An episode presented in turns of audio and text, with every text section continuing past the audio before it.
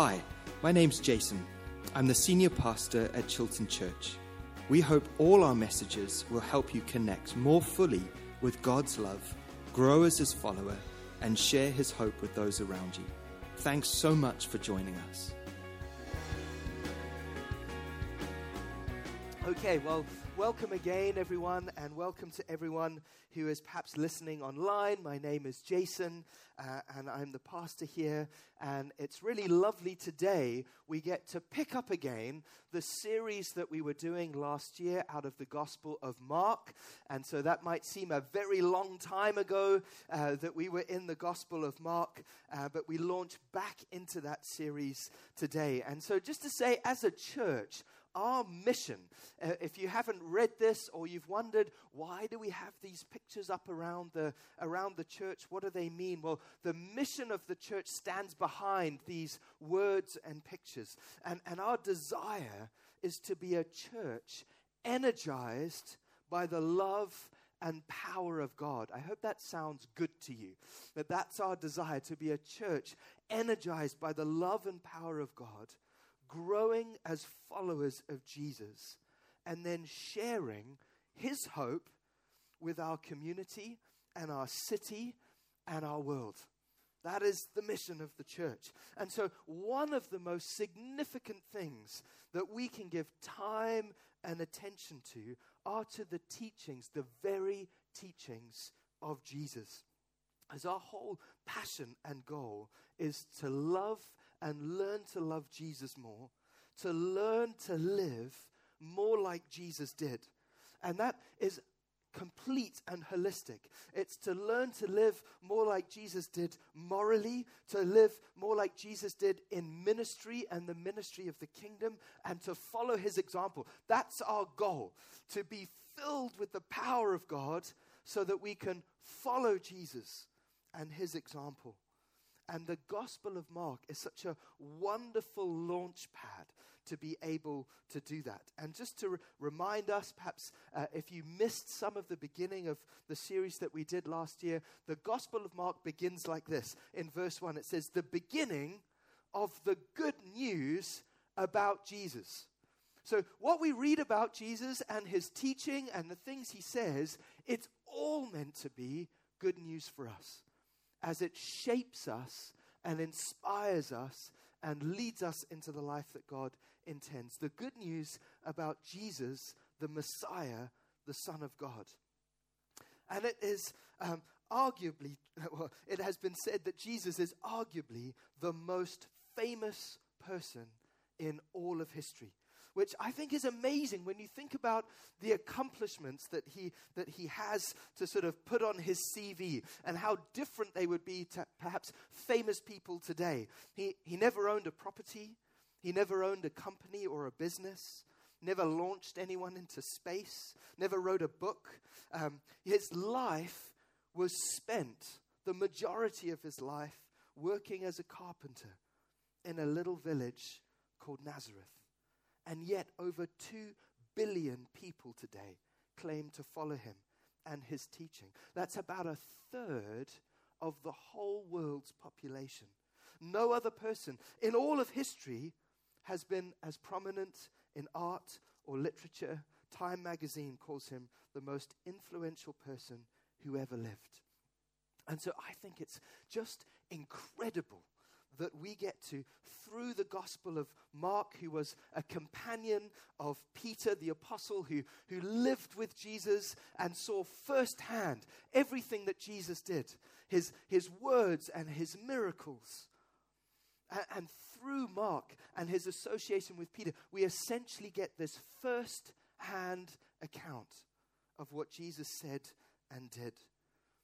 Not just though the words of a carpenter, as we celebrated over Christmas, the words of the very Word of God Himself, the Messiah, the Son of God, God made flesh. We get to engage with God's words to us as we look at the Gospel of Mark.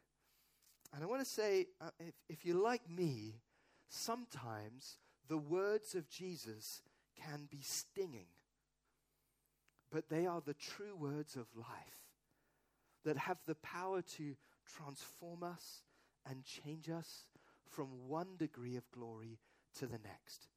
And so I want to pray for us as we, as we engage again with, with the words of Jesus that God would grab our hearts and transform our minds, that we would know Him better and walk more closely with Him. Can you pray that prayer?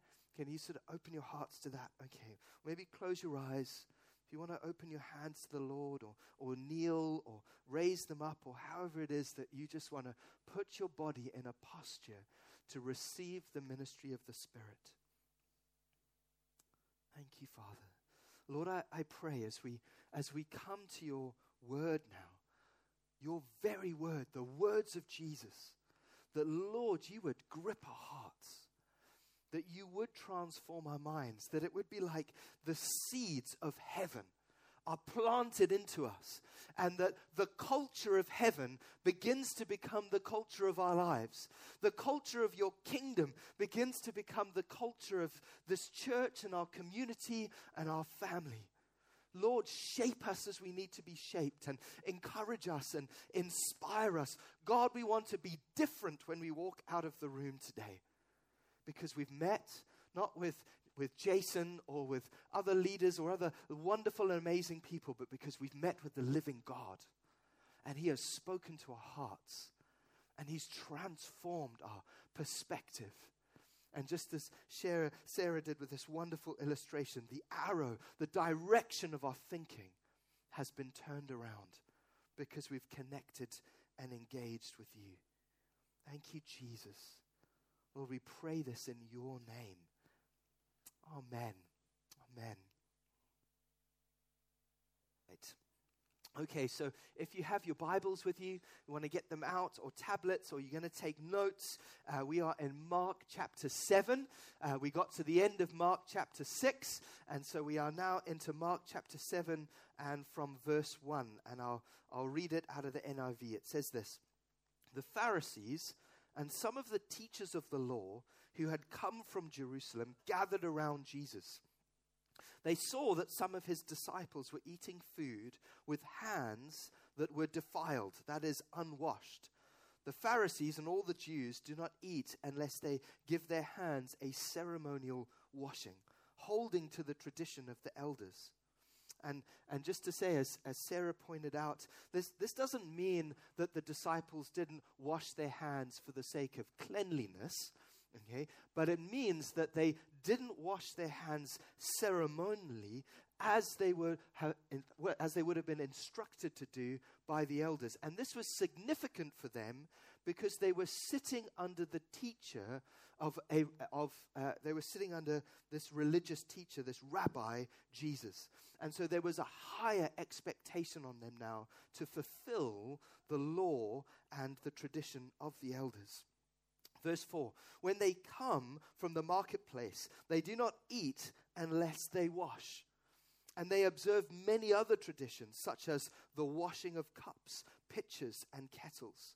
So the Pharisees and teachers of the law asked Jesus, Why don't your disciples live according to the tradition of the elders? instead of eating their food with defiled hands. And through the rest of the passage, we're going to see that Jesus is now going to contrast for us human tradition that often stands against the laws of God with God's commands. And so I want you to see how, how Jesus is going to play these two off one another human traditions and God's commands and God's laws.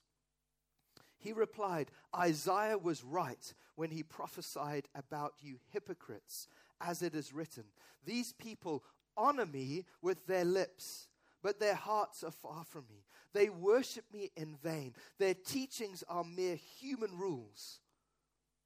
You have let go of the commands of God and are holding on to human traditions.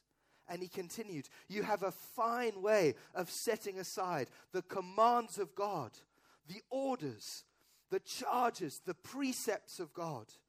And instead, you are, you are observing now your own traditions. The Greek word there, this paradosis, your, these things that have been passed down and handed to you from one generation to the next. Verse 10 For Moses said, Honor your father and mother, and anyone who curses their father or mother is to be put to death. But you say, that if anyone declares that what might have been used to help their father or mother is korban, so that is a that was a religious legal term, and if you said that word over your property, it instantly became the property of the temple, and there was nothing that you could do to undo it. Once you'd spoken it, it was set. If you say that what you have is korban, that is devoted to God, then you no longer let them do anything for their father or mother. Thus, you nullify the word of God by your tradition that you've handed down.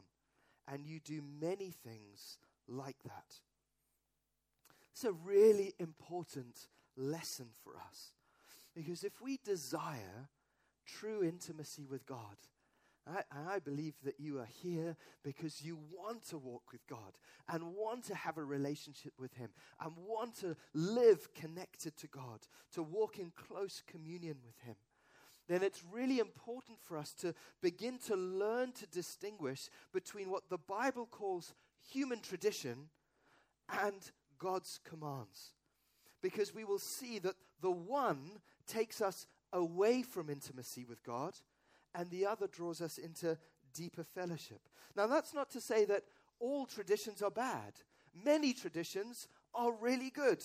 And if you go to other passages like 1 Corinthians chapter 11, verse 2, I praise you, Paul says, for remembering me in everything and for holding to the traditions that I passed on to you.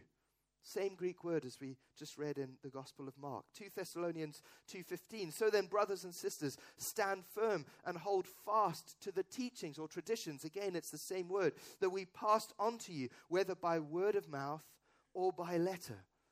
And so there's, there's something more to this than to be able to understand what are good traditions and what are unhelpful traditions. What are the kinds of traditions that Jesus, if he was among us, would be challenging. See, often I found that discussions around traditions in the church, they revolve around generations. And it's the young people who are upset about the traditions of the older people, and the older people who are upset about the traditions of the younger people because young people can be as traditional as older people. They just have different traditions. And you might know this if you are more mature in life and you maybe would look back on the things that your parents did and think, gosh, that was different to the way we do it now. And your traditions um, are different. And so it's actually not about are they old or are they new? It's about are they helpful in connecting us to God and God's ways, or do they disconnect us in some way from God's commandments? Do they excuse us from walking in other commandments that we receive from God in His Word? Does this pattern of living and this pattern of doing things, does it help me to remain faithful to the Word of God? Does it help me to maintain intimacy with God or does it undermine in some way? Does it, and have my traditions and my ways of doing things, have they become more precious to me than God Himself and God's laws and God's ways? And, and the truth is, we can all be traditionalists. We can all be traditionalists. And we all have to watch that we don't become a bit like these Pharisees and scribes when it comes to the way we do things. Because when our human traditions justify us not observing the commands of God, traditions become very dangerous. And so Jesus challenges the Pharisees and the scribes, and he says, You have institutionalized these religious cleansing practices that go far beyond what the Old Testament had mandated for you. And your critical heart is a sign of how far you have you have moved and how much you have lost sight of the real heart of God's commands. Jesus goes on to say, You've also created teachings and laws that actually prevent or allow a way for children to get out of their duty to look after their parents, making it impossible for the children, even if they have a change of heart. Because if they'd spoken this word Corban perhaps rashly, and then come to their senses and realize, actually, I need to look after my mum or my dad. And now I don't have the resources to do it. The scribes and the Pharisees would not allow them to use their property to care for their parents because it had already been dedicated to God according to their laws. And this is part of the reason that man made religious tradition can become so spiritually dangerous. Because it gives us a spiritual justification for not following the words of God, which gives us a religious reason to disobey what God has commanded in other parts of the Bible. As we now think that our religious practice is justified and right, when actually it's causing a separation between us and God and excusing in our minds our sin before Him. And so human traditions have the potential to create, and this is what is so dangerous. They have the potential to create what looks like a godly lifestyle, what looks like a godly environment, what looks like a godly church, what looks like a godly and helpful set of guidelines and rules. but actually, people aren't experiencing God. And they're not connected to God, they're connected to our religion that we have created. So I, I want to do a little science experiment with you too. Okay? Because I haven't done something with jars and glasses of water for a while. So I thought I don't want people to be missing out. And uh, here we go. This is my attempt to, to be creative, like Sarah. Um, and so, what I've got here is some syrup. When I did the practice for this, Jonathan was saying, No, Dad, what are you doing? You're wasting all of that wonderful syrup. Okay, but we're going to let the syrup represent God and God's laws and God's ways because it's heavy and glory is often associated with what's heavy. That's why in the Old Testament they use gold as a symbol of glory because it's weighty and it's valuable and it's bright and it's meant to symbolize and reflect something of the glory of God. And it's sweet because God's ways are actually good and best for us. Okay, so I'm going to waste the syrup here into this glass, right? So this represents God and God's ways and God's laws. Now I've got the oil. That's meant to represent us filled with the Holy Spirit. It's olive oil, okay, to, to you know, be, be biblical. Um, and so I'm going to pour this in. Okay, here we go. Just glug it in.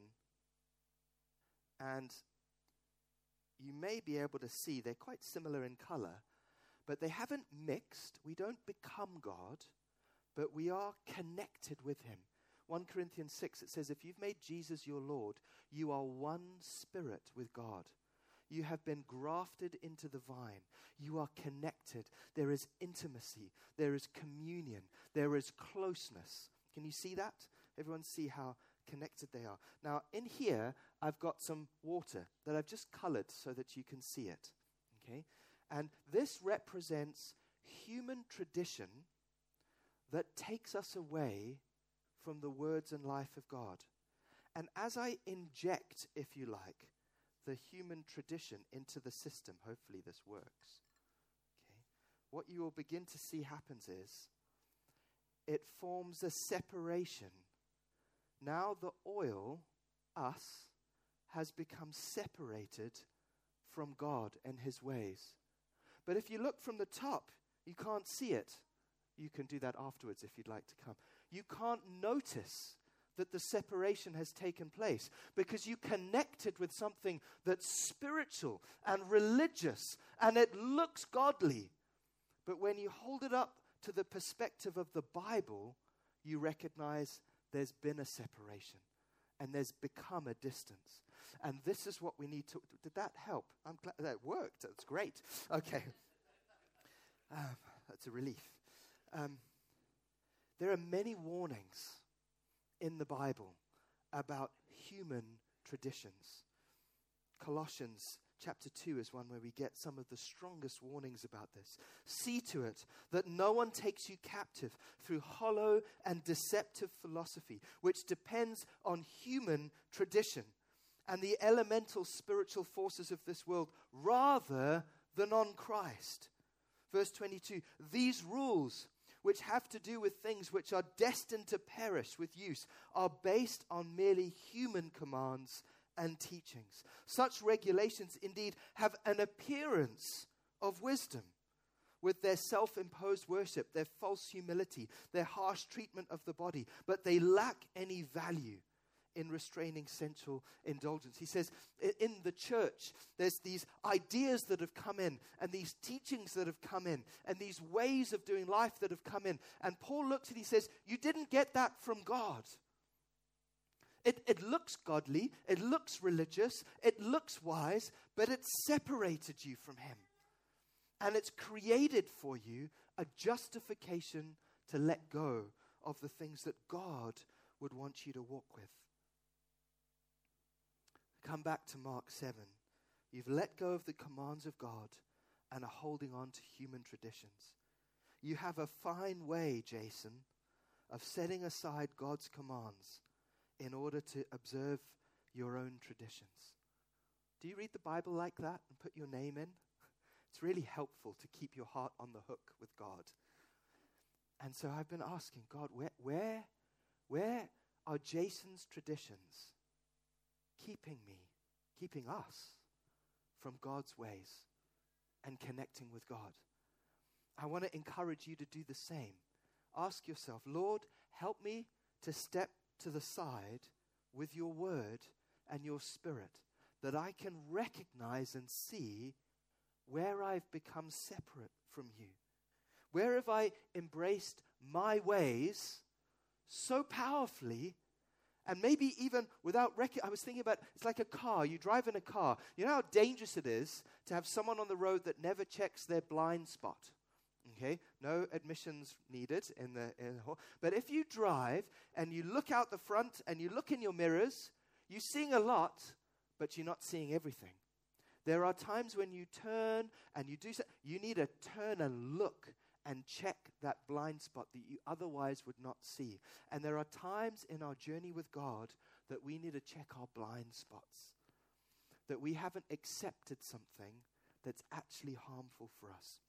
So I thought I'd try and list some things that hopefully offend everybody equally. okay? So if I miss you out, I'm sorry. I've, I've, tried to, I've tried to look at something that touches everybody. Um, so just so that we can begin to engage with this. Otherwise, it becomes hypothetical. We think, oh, well, uh, th- praise be to the Lord that I come in and I always wash my hands as I should.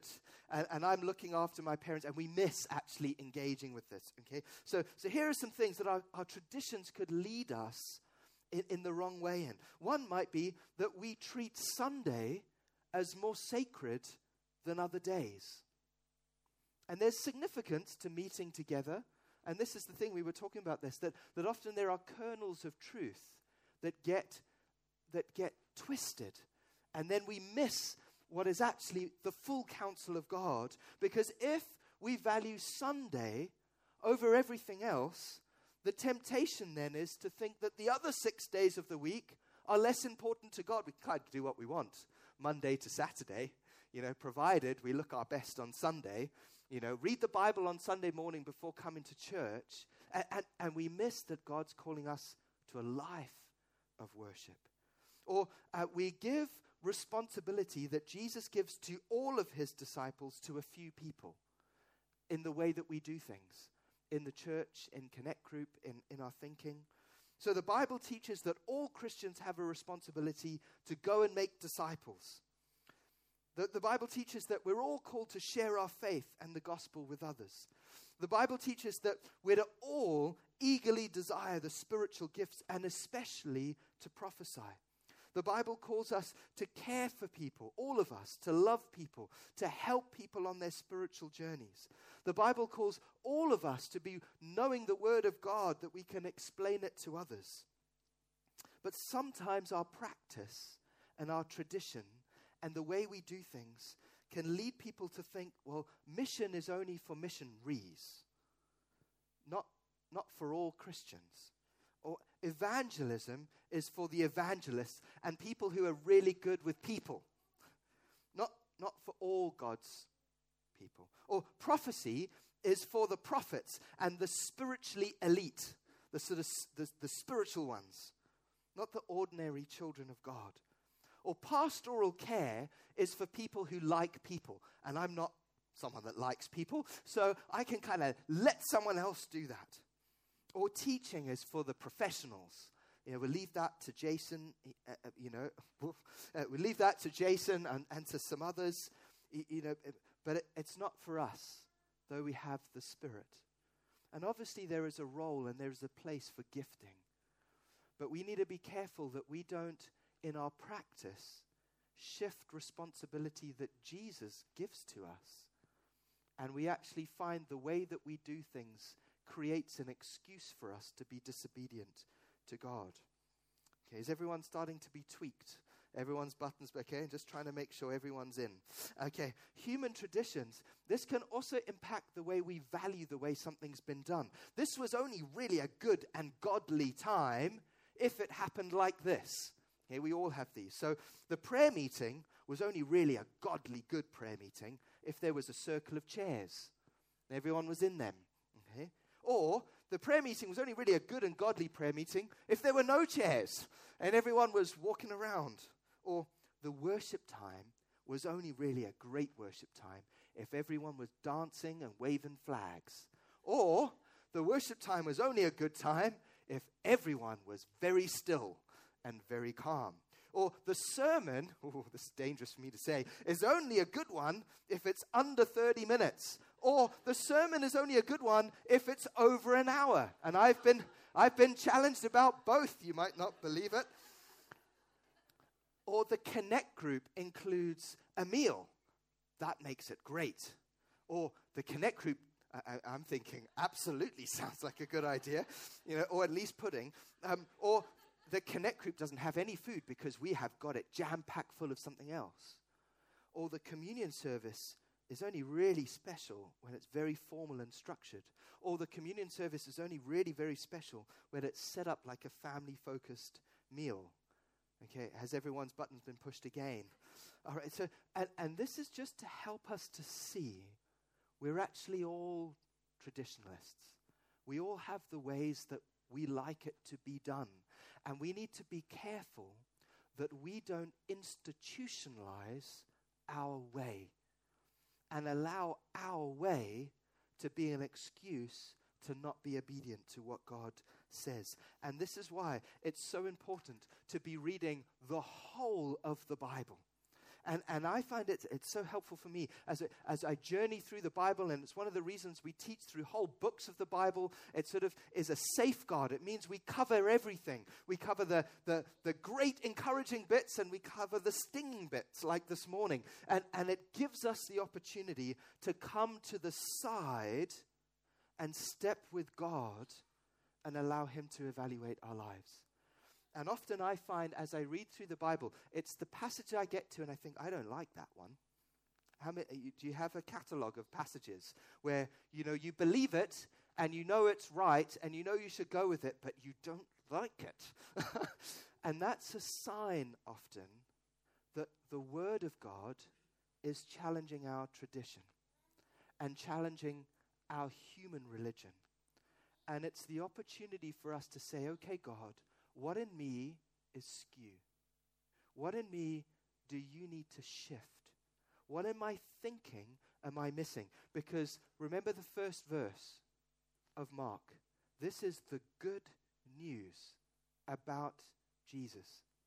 And if his teaching doesn't sound like good news to us, it's a sign that something in us is still broken. And if there's something in the Word of God that doesn't sound like good news to us, it's a sign that we're still missing a piece. There's more for us to discover, there's more for us to do internally. That make sense? Okay. So I want I to pray for us, and, and perhaps you can join in this prayer to, to say, Father, help me understand. You know, David prays this prayer. He prays a he prays a check my blind spot prayer when he prays, Lord, search me and know my heart and show me, is there anything in me that I'm not seeing that's actually offensive to you? It's a really great prayer to pray. It takes some courage, but it's a really great prayer to pray. Father, show me, where am I disconnected from you? Where have I prioritized my ways over your ways? Where have I institutionalized my traditions? And this is maybe where it comes back on what Sarah was looking at and what was coming out earlier that I am now judging others and criticizing others for things that I shouldn't be because you haven't institutionalized this. This is my stuff. Thanks for listening. If you'd like to find out more about the church and how to connect with us in person or online, wherever you are, please visit our website at www.chiltonchurch.org.uk.